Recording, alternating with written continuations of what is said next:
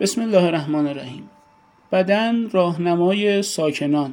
این عنوان بامزه کتابیه که می‌خوایم با هم ورق بزنیم ببینیم توش چه خبره. میگه ما با اینکه تمام عمر ساکن بدنمون هستیم اطلاعات زیادی راجع بهش نداریم. نویسنده کتاب آقای بیل برایسون معتقد بدن ما بی نهایت پیچیده است و هیچ داستانی شگفتانگیزتر از اون نیست. حالا این داستان رو برای ما توی کتاب نوشته. و اسمش رو گذاشته The Body A Guide for Occupants. بدن انسان راهنمای ساکنان. خیلی از review ها گفتن این کتاب محشره. گاردین میگه این کتاب دیکشنری شگفتی هاست. تایمز نوشته این کتاب فک آدم رو میندازه و دیلی تلگراف مهارت نویسنده رو تحسین کرده. میگه چطور میشه این همه اطلاعات علمی آموزنده رو مثل یک داستان سرگرم کننده تعریف کرد. بیایید با محتوای این کتاب خوندنی آشنا بشیم. سلام من یوسف آبدی اواسط هر ماه یکی از کتاب های کلیدی که به درد ماساژ تراپیست ها می‌خوره رو انتخاب می‌کنم و محتواش رو براتون روایت می‌کنم. ماساژ خانی یک سیر مطالعاتیه که فکر می‌کنم بیش از یک سال هم طول بکشه. در اولین اپیزود طبیعتا نگاهی کلی داریم و خود بدن رو بررسی می‌کنیم. کم کم سراغ مباحث تخصصی تر هم خواهیم رفت. مخاطب این اپیزود همه افرادی هستند که در حوزه بادی ورک کار می‌کنند هم ورزشی هم درمانی هم زیبایی و هم کسانی که حتی کار حرفه ایشون نیست اما علاقه مندند به موضوع. اگر شما هم ساکن بدنتون هستید به قول آقای برایسون مخاطب این کتاب هست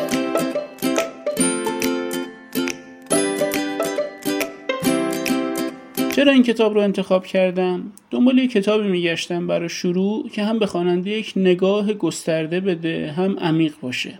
از طرف دیگه عملی هم باشه کاربردی باشه نکاتش برامون کیفیت کارمون رو بالا ببره. یک بیگ مپ کاربردی می‌خواستم و این کتاب خودشه. هم گوشه چشمی به مباحث نظری داره تاریخچه موضوع رو خیلی خوب مرور می‌کنه به پژوهش های معتبر تو هر موضوع اشاره می‌کنه یه دید وسیع و درست به ما میده و هم وارد عمل میشه به طوری که تو رده بندی کتاب فیزیولوژی محسوب میشه. این اثر می‌تونه یک مرجع مهم باشه برای ما. کسی که این کتاب رو می‌خونه یک نگاه جامع به بدن کسب می‌کنه عملکرد اعضای مختلف رو مرور می‌کنه مکانیسم های مهم رو درک می‌کنه و اطلاعاتی که به دست میاره یک ساختار منسجم داره طوری که جلوی خطاهای فاحش رو می‌گیره. بعد از خوندن این کتاب شما خیلی چیزها رو دیگه نمیپذیرید و این بسیار ارزشمنده. وقتی اطلاعات جدیدی راجع به ماساژ، ورزش، درمان، زیبایی و هر جنبه ای از بدن میشنوید خیلی مهمه که بتونید تشخیص بدید. این به نظر منطقی میاد یا این یکی داره مشکوک می‌زنه؟ کتاب این قدرت تشخیص رو به شما میده. برای من زبان کتاب هم خیلی جذاب بود. وقتی نویسنده استعاره اسب های کاری رو به کار می‌بره برای کلیه حجم فعالیت کلیه رو به خوبی درک می‌کنیم. یا وقتی لوز المعده رو تشبیه می‌کنه به موز فرم و اندازش به سادگی یادمون میمونه. در عین استفاده از این زبون ساده کتاب کاملا مبتنی بر پژوهش هست. اگر کسی زمینش رو داشته باشه می‌تونه رگه های پژوهشی کار رو هم پیگیری کنه. از ویژگی های کتاب بگم براتون. نویسنده کتاب کیه؟ بهش میگن بیل برایسون اما اسم کاملش ویلیام مکگوایر برایسونه. یک اوجوبه است یه پیرمرد هفتاد ساله اصالتا امریکاییه. وقتی مقیم انگلستان میشه همونجا رئیس دانشگاه دورهام میشه استاد ترویج علم و بیش از ده تا دکترا داره. از سی سال پیش کتاب نوشته کتاب های پرفروشی داره که جوایز مختلفی گرفتند و بدن آخرین کتابیه که نوشته. ناشر کتاب انتشارات مازیاره کارش حرفه‌ایه و دوست دارم کتاب های دیگه ای از اون هم براتون روایت کنم. مترجم کتاب آقای قاسم کیانی مقدم هم سابقه ترجمه کتاب های متعددی رو دارند و هم خودشون پزشک متخصص هستند. انصافا ترجمه خوبی به دست خواننده رسیده. چند موردی اشتباه تایپی هست که مشکل ایجاد نمی‌کنه. و نکته دیگه این که بیش از چهل تا تصویر تو کتاب اصلی داشتیم اما تو نسخه فارسی حذف شدن. علتش رو البته با توجه به موضوع کتاب می‌تونیم حدس بزنیم. کتاب اصلی اواخر 2019 نوشته شده. سال 98 هم به فارسی ترجمه شده و امروز تو تعطیلات نوروز 1400 داریم کتاب رو با هم تورق می‌کنیم. کتابی که تو دنیا جز پرفروش ها بوده و جای تعجبه که ترجمه فارسیش هنوز چاپ اوله. بریم سراغ محتوا.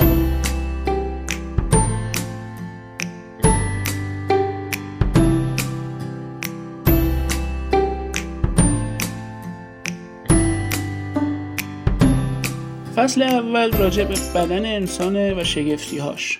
با اینکه هر کدوم از ما منحصر به فردیم بدنهای ما بسیار شبیه همه. نوشته که ما 59 تا عنصر تو بدنمون داریم. 24 تاش ضروریه یعنی بدون اونا نمی‌تونیم زندگی کنیم. میمونه 35 تا عنصر. که بعضیاشون مفیدن اما ضروری نیستن بعضیاشون نمی‌دونیم چی کار می‌کنن و بعضیاشون هم می‌دونیم که مضرن. مثلا کادمیوم یه عنصر کاملا سمیه از خاک وارد گیاه میشه می‌خوریم میاد تو بدنمون. اما بیشتر از 99 درصد بدنمون رو 6 تا عنصر تشکیل میدن کربن، اکسیژن، هیدروژن، نیتروژن، کلسیوم و فسفر. کتاب میاد به شوخی قیمت این عناصر رو هم حساب می‌کنه ببینه یه انسان چند در میاد. این عناصر کنار هم جمع شدن و یک انسان ساختن با فیزیولوژی سلولی که ظرافت و پیچیدگیش حیرت انگیزه همون سیستم گردش خون رو می‌شناسیم. عروق خونی ما رگهامون انقدر طولانی هستند که اگه پشت سر هم قرار بدیم دوبار و نیم دور کره زمین میچرخه. عجیب تر از اون می‌دونید که ما تو هر کدوم از سلول هامون یه دی ای داریم که پیچیده شده انقدر نازکه که میلیاردها رشتش کنار همدیگه به قطر یک تار موی انسان نمی‌رسه و تو هر سلول حدود یک متر از اون داریم. اگه دی ای های یک انسان رو پشت سر هم قرار بدیم از منظومه شمسی می‌زنه بیرون. ما عمرمون رو داریم توی چنین بدنی میگذرونیم و بدون اینکه حواسمون باشه خودش داره کلی وظیفه کلی فعالیت کلی مکانیسم رو انجام میده. دم دست‌ترینش شاید پلک زدن باشه. این که دیگه جلوی چشممونه. باور می‌کنید ما داریم روزی 14 هزار بار پلک می‌زنیم؟ time ش که جمع کنیم یعنی نزدیک نیم ساعت تو روز چشممون بسته است. بدن یک سیستم پیچیده است که مثل ماشین داره کار می‌کنه. نویسنده البته میگه خیلی بهتر از ماشین. از صفحه 14 کتاب بگذارید براتون بخونم. بدن چندین دهه به صورت 24 ساعته کار می‌کند. عمدتا بدون آنکه نیازی به سرویس منظم یا نصب قطعات یدکی داشته باشد. فقط به آب و معدودی ترکیبات عالی نیاز دارد. نرم و تا حدودی قشنگ است. به راحتی قابلیت حرکت و انعطاف دارد. با کمال اشتیاق خودش را تکثیر می‌کند. جوک می‌گوید عواطف دارد. از غروب سرخرنگ و وزش نسیم خنک لذت می‌برد. چند تا ماشین می‌شناسید که بتواند هر یک از این کارها را انجام دهند. تو این فصل کلیاتی راجع به بدن می‌خونیم و تو فصلهای بعد به اجزا و عملکردهاش می‌رسیم. فصل دو راجع به پوست و موه که شناخت کاملشون ضروریه برای اسکینکر. پوست بزرگترین ارگان بدنه که حس لامسه رو تأمین می‌کنه. یعنی گرما و سرما لطافت و خشونت درد لذت و البته کارکردهای دیگه هم داره. جلوی ضربه رو می‌گیره محافظ بدن ملانین تولید می‌کنه که ما رو در برابر اشعه خورشید محافظت می‌کنه. خودش رو می‌تونه ترمیم کنه. انواع پوست داریم تو بدنمون. یه جایی به نازکی پشت پلکه یه جایی به کلفتی پاشنه پا یه جایی پر از موه مثل سرمون یه جایی مثل کف دست مو نداره. اما هر جا که باشه می‌تونیم بگیم سه لایه داره. بالاترین لایه تو سطح پوست اپیدرمه که بهش روپوست هم میگن. یک لایه شاخی که سلولهاش مردن. جالبه زیبایی ما بند به یک لایه مرده. این سطحی ترین لایه پوست هست. تو عمق هم هیپودرم رو داریم که پوست رو به بافتهای ازولانی متصل می‌کنه. بین این دو خود درمه. یه لایه غنی که همه سیستم های فعال پوست اونجان. قدرت سباسه که با ترشح سوم چربی پوست رو تأمین می‌کنن تو این لایه هستن تو لایه درم حسگرها هم اینجا هستن و کتاب توضیح میده تو این زمینه مثلا زنان و مردان چه تفاوتی دارن. میگه حساسیت لمسی انگشت خانم ها بیشتر از آقایون. نکاتی که اینجا میگه مطالب علمی که درباره خارش مطرح می‌کنه اطلاعاتی که راجع به قلقلک بهمون میده اینا کمک می‌کنن به ما مخصوصا تو روش های ریلکسی خاصی مثل ASMR یا فدر ماساژ. راجع به مکانیسم عرق کردن توضیح میده کتاب روش های جایگزینی آب و نمک تو بدن رو میگه جالبه بدونین که عرق به خودی خود بو نداره. مثل موی انسان که ذاتا سفید آقای زیان. پس بوی تند پاهمون از کجا میاد؟ تو کتاب توضیح داده که چند نوع قده عرق داریم باکتری ها با کدوم مواد شیمیایی این بو رو تولید می‌کنن و موارد دیگه ای که ما باید بدونیم. باید بدونیم بدن چطور عرق می‌کنه؟ چقدر؟ چجوری می‌تونیم کنترلش کنیم؟ کجا مشکل ایجاد می‌کنه؟ و این اطلاعات به کارمون میاد. هر بدنی میکروبای شخصی خودش رو داره که تعدادشون هم خیلی زیاده. می‌دونین تو هر سانتی متر مربع از پوستمون حدود 100 هزار میکروب داریم. ممکنه فکر کنید اینها با دوش گرفتن میرند اما بعد دوش اتفاقا منافذ پوست باز میشه و اینا به سطح پوست میان. تعدادشون بیشتر میشه. کسانی که دستشون با بدن افراد مختلف تماس داره وظیفه دارن. مراقبت کنن که این میکروب ها به بدن فرد دیگه منتقل نشه. این یک هشدار جدیه برای بهداشت کار ماساژ تراپیست ها به آمار وحشتناک صفحه 32 کتاب توجه کنید. برای اینکه دستها بعد از معاینه پزشکی تا حد ایمن تمیز شوند شستشوی کامل با آب و صابون به مدت یک دقیقه ضرورت دارد. البته این استاندارد برای کسانی که با بیماران زیادی سر و کار دارند عملا قابل حصول نیست. این یکی از دلایل مهم مبتلا شدن حدود دو میلیون امریکایی در هر سال به عفونت‌های شدید در بیمارستان است که 90 هزار نفرشان هم میمیرند. بله در آخر فصل هم راجع به چرخه رشد و ریزش مو تو قسمت های مختلف بدن صحبت می‌کنه فصل سوم راجع به میکروب های بدنه.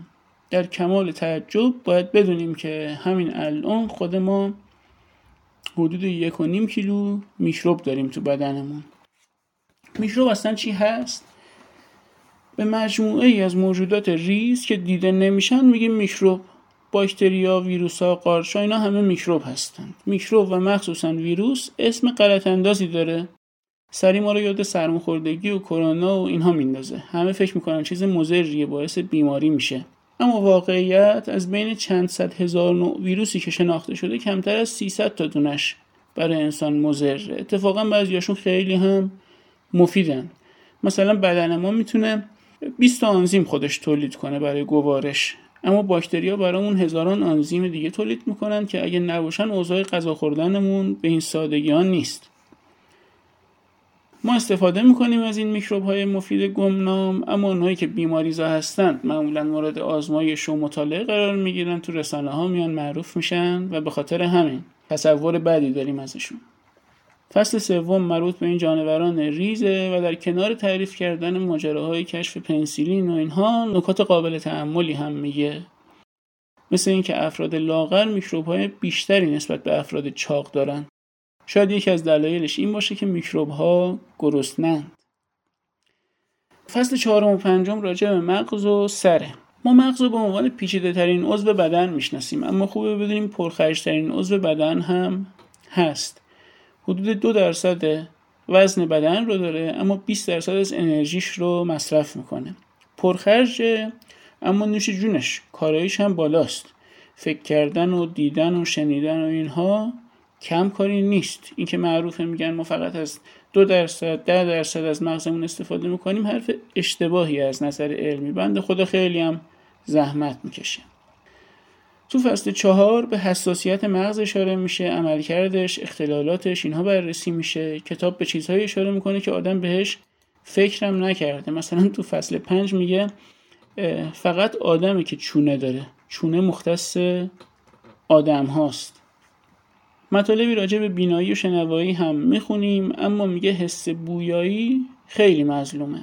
هر سال ده ها هزار مقاله درباره بینایی و شنوایی منتشر میشه اما فقط چند صد تا راجع به بویایی. بنابراین بویایی کمتر رمزگشایی شده. عملکردش هم مرموز متفاوته با بقیه. تمام حواس ما از طریق هیپوتالاموس عمل می‌کنند غیر از بویایی.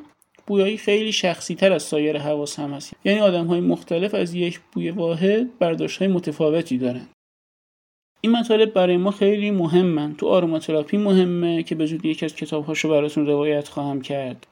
تو scent marketing یا همون بازاریابی رایحه‌ای هم اهمیت زیادی داره تو سالن ها و مرکز اسپا.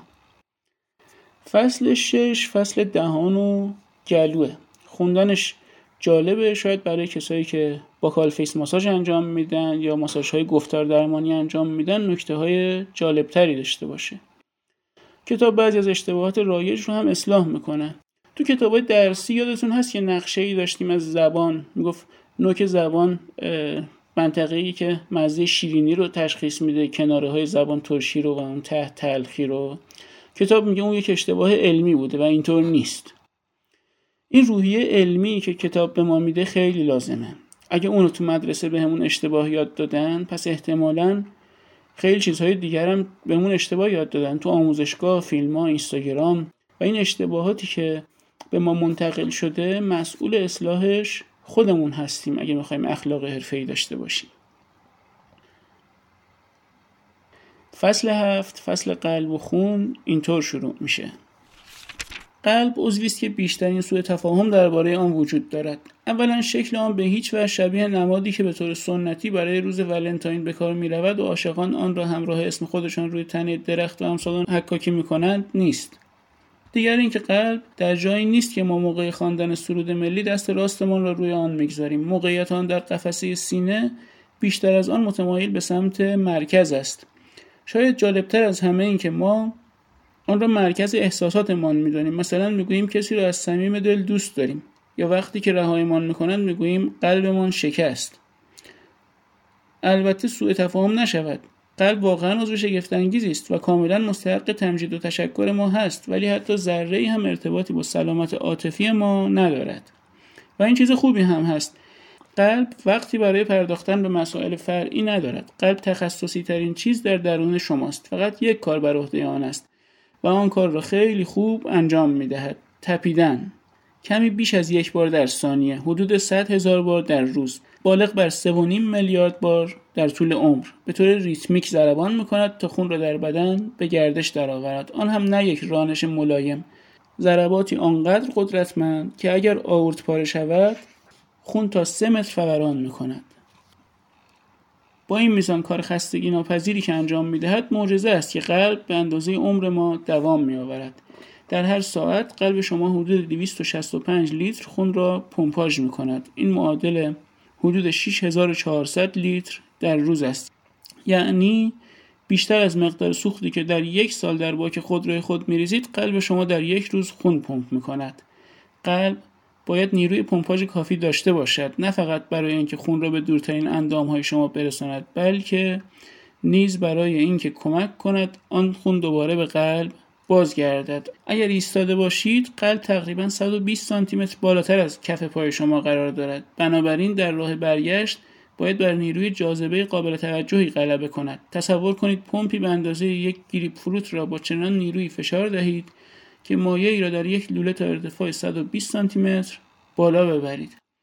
حالا دوباره حدودا هر ثانیه یک بار در تمام شبانه روز بدون وقت به مدت دهها سال این کار را تکرار کنید. ببینید خسته نمی‌شوید. این هم نمونه ای از متن جذاب کتاب. راجب خون گاهی زیاده روی می‌بینیم. هم تو اثرات ادعایی ماساژ هم تو محدودیت ها و ممنوعیت ها با خوندن این فصل یه تصور درستی از حجم گردش خون، سرعت گردش خون و جزئیات دیگرش به دست میاریم که انتظارات ما رو از ماساژ تعدیل می‌کنه.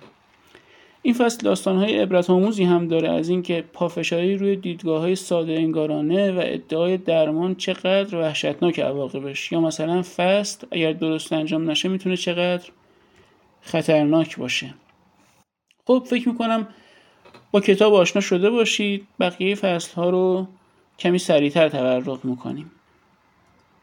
فصل هشت در حوزه شیمیه و راجع به هورمون ها از انسولین تا فرومون ممکنه فکر کنیم تو ماساژ کمتر کاربرد داره اما تو سبک های خاصی مثل رفلکسولوژی می‌تونه خیلی مفید باشه. فصل 9 سیستم اسکلتی بدن رو بررسی می‌کنه نویسنده در عین اینکه مطالبی مثل هواشی کتاب آناتومی گری رو تعریف می‌کنه از ریزکاری هایی مثل نحوه اتصال انگشت شست هم غافل نبوده. تو ماساژ دست تو حرکاتی که به خون رسانی معروفن ماساژ یکسان انگشت شست با بقیه یکی از اشتباهات رایجه. البته خیلی ظریفه. کسی که این نکات رو تو کتاب می‌خونه دیگه نمی‌تونه این اشتباهات تکرار کنه. کتاب میگه ما انگشت شست مقابل داریم. طبیعتا با بقیه انگشتا کمی تفاوت داره ماساژ دادنش. فصل ده درباره چیه؟ حرکت و فعالیت بدنی. هر فصل کتاب از مباحث پایه شروع میشه و تا مرزهای دانش روز پیش میره. این فصل هم همینطوره. از راه رفتن شروع می‌کنه تا بحث تناقض چاقی. می‌دونیم کسانی که ماساژ لاغری کار می‌کنند در کنار رژیم غذایی حتما باید ورزش منظم رو هم توصیه کنند که معمولا client این کار رو انجام نمیده. تو این فصل با مفاهیم آشنا میشیم مثل گرمازایی فعالیت غیر ورزشی که برای خیلی ها عملی تر از ورزشه. اینا بهتون ایده میده که بتونید راحتتر نتیجه بگیرید. فصل 11 مربوط به هوموستازی تعادل درون بدن و خرد بدن برای سازگاری. فصل 12 درباره سیستم ایمنیه و ماجراهای تعقیب و گریزش. گلوله سفید تو بدن گشت می‌زنن هر چیز مشکوکی رو بررسی می‌کنن. اگه مزاحم تشخیص بدن میکشنش. یه سری پادتن هم می‌سازن که دشمنا دیگه نتونن برگردن. اونجایی که دعوا میشه بدن می‌خواد گلبولای سفید بیشتری اعزام کنه. عروق خونی گشادتر میشن التهاب ایجاد میشه. اون چیزی که ما بهش میگیم چرک همین گلبولای سفیدی هستن که مردن. ماجرا البته انقدر ساده نیست. جنگ دیگه. عوامل بیماریزا سعی می‌کنن دستگاه ایمنی ما رو گول بزنن. دستگاه ایمنی گاهی اشتباه می‌کنه. می‌زنه سلول های بیگناه خودمون رو می‌کشه. بیماری های خود ایمنی پیش میان که بحثش مفصله. آلرژی یکی از اختلالات ایمنی شایعه. یه فکت جالب بگم راجع بهش. تو کشورهای فقیر حدود ده درصد مردم آلرژی دارن. هرچی کشور ثروتمندتر باشه میزان شیوع آلرژی توش بیشتر میشه. این رابطه علی نیست طبیعتا همبستگیه. و تو ثروتمندترین کشورها تا حدود چهل درصد می‌رسه نرخ شیوع آلرژی. قرار شد سریعتر پیش بریم. فصل 13 راجع به تنفس و ریه هاست. فصل 14 درباره تغذیه و گوارشه. درباره رژیم مناسب با ترکیب پروتئین ها و کربوهیدرات ها و چربی ها صحبت می‌کنه. فصل 15 هم مربوط به روده است. خوندن این مطالب کمک می‌کنه ماساژ شکم رو بهتر انجام بدیم. موضوع فصل 16 چرخه خواب. فصل 17 و 18 هم راجع به سیستم جنسی و تولید مثل. به فصل آخر کتاب نزدیک میشیم. فصل 19 مربوط به اعصاب و درد. درد خیلی موضوع مهمیه تو کار ما باید بشناسیم انواعش رو. علاوه بر اینکه کجا درد داره شدتش چقدره از کی شروع شده چقدر مزمن رفتارش چطوره اینها ما درد خوب داریم. درد تو نواحی که تحریک شده یا آسیبی دیده ضربه خورده به همون میگه باید استراحت کنی در واقع. درد التهابی داریم دردی که تو بافتهای ملتهب ایجاد میشه. یه دردی داریم که بدون محرک خارجی ایجاد میشه. بهش میگن درد اختلال کار کردی دردهای نوروپاتیک داریم یا عصبی. ما با ماساژ می‌تونیم دردهایی رو واقعا برطرف کنیم. گاهی پیشگیری می‌کنیم. اصلا زمینه ایجاد درد رو نمی‌گذاریم فراهم بشه تو بدن. رو بعضی از دردها می‌تونیم اثر پلاسیبو داشته باشیم. گاهی خودمون دردهای خوشایند ایجاد می‌کنیم. توی قمز تو بعضی از ماساژ های درمانی و deep مجبوریم خودمون یه درد جدید اصلا به client تحمیل کنیم. برای برطرف کردن trigger point ها مثلا. فصل 19 راجع به درده. فصل بعدی به بیماری ها می‌پردازه فصل 20 و فصل 21 هم درباره سرطانه. بالاخره بدنم گاهی خراب میشه. فصل 22 به خوب و بد پزشکی نگاهی میندازه. جزئیاتش رو خودتون می‌تونید بخونید و از لحن تنظامیز کتاب لذت ببرید. حرف آخرش رو من براتون میگم. میگه ما نباید میراث ارزشمند پزشکی رو دست کم بگیریم اما اگه واقع نگر باشیم باید بدونیم کامل و بینقص هم نیست. بعضی از استانداردهای رایج پزشکی پژوهشانشون داده که بیفایدن یا ممکن اصلا خطرناک باشن. بذار یه نکته هم براتون بخونم از کتاب تا ماساژ تراپیست های مهربون تری باشید صفحه 402 اومده. مطالعه ای در نیوزلند بر روی بیماران دیابتی در سال 2016 نشان داد که نسبت افرادی که دچار عوارض شدید می‌شوند در صورتی که پزشک آنها امتیاز بالایی از نظر ملاتفت و مهربانی گرفته باشد چهل درصد پایین تر است. یکی از ناظران می نویسد که چنین تأثیری قابل مقایسه با اثرات قوی ترین درمان های طبی برای دیابت است. یعنی ویژگی های معمولی مانند همدلی و مهربانی ممکن است به اندازه تجهیزات پیشرفته فنی از اهمیت باشد. آخرین فصل هم راجع به سالمندی و پایان زندگیه. به قول حضرت بیدل تو اون بیتی که هیچ وقت تمام نمیشه اشارت می‌کند هر دم به انگشت عصا پیری که مرگ اینجاست یا اینجاست یا اینجاست یا اینجاست.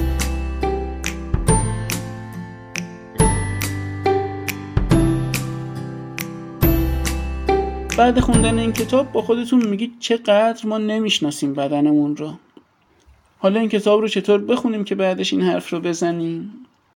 حجم کتاب نسبتا زیاده. 420 صفحه که اگه فونتش هم کوچیک نکرده بودن و در حد اورفود فکر می‌کنم 100 150 صفحه بهش اضافه می‌شد. کتاب انگلیسی هم حدود 550 صفحه است حجم کتاب زیاد هست اما متن اون جذاب و روونه. مهمتر از اون ساختار کتاب هم خیلی خوشخانه. کتاب 23 تا فصل کوچیک داره که هر کدوم 17 18 صفحه است. اصلا آماده شده برای مطالعه روز به روز. اگه روزی نیم ساعت وقت بگذارید راحت یه فصلش رو می‌خونید. کتاب تو کمتر از یک ماه تموم میشه و این روش مطالعه باعث میشه مطالب رو هم عمیقتر از کسی درک کنید که کل کتاب رو یک جا میشینه می‌خونه. اگه مطالعه عادت نداشته باشید حالا این برنامه یک ماه ممکنه بیشتر طول بکشه اما طوری نیست ارزشش رو داره. اگر هم دور براتون بچه های پایه‌ای هستن می‌تونید این کتاب رو مبنای یک گروه کتابخانی قرار بدید. کتاب رو فصل به فصل با هم بخونید هم فکری کنید تجربه هاتون رو به اشتراک بگذارید. کتاب این ظرفیت رو هم داره. اگه هفته یک فصل رو پیش برید تقریبا 6 ماه کتاب رو به اضافه کلی اطلاعات تکمیلی تموم می‌کنید. این هم روش بسیار مفیدیه و حتما تاثیرش رو تو کار ایتون خواهید دید. هر جوری که براتون راحت تره این کتاب رو بخونید و لذت ببرید. تا ماه آینده و روایت کتاب بعدی خدا نگهدارتون.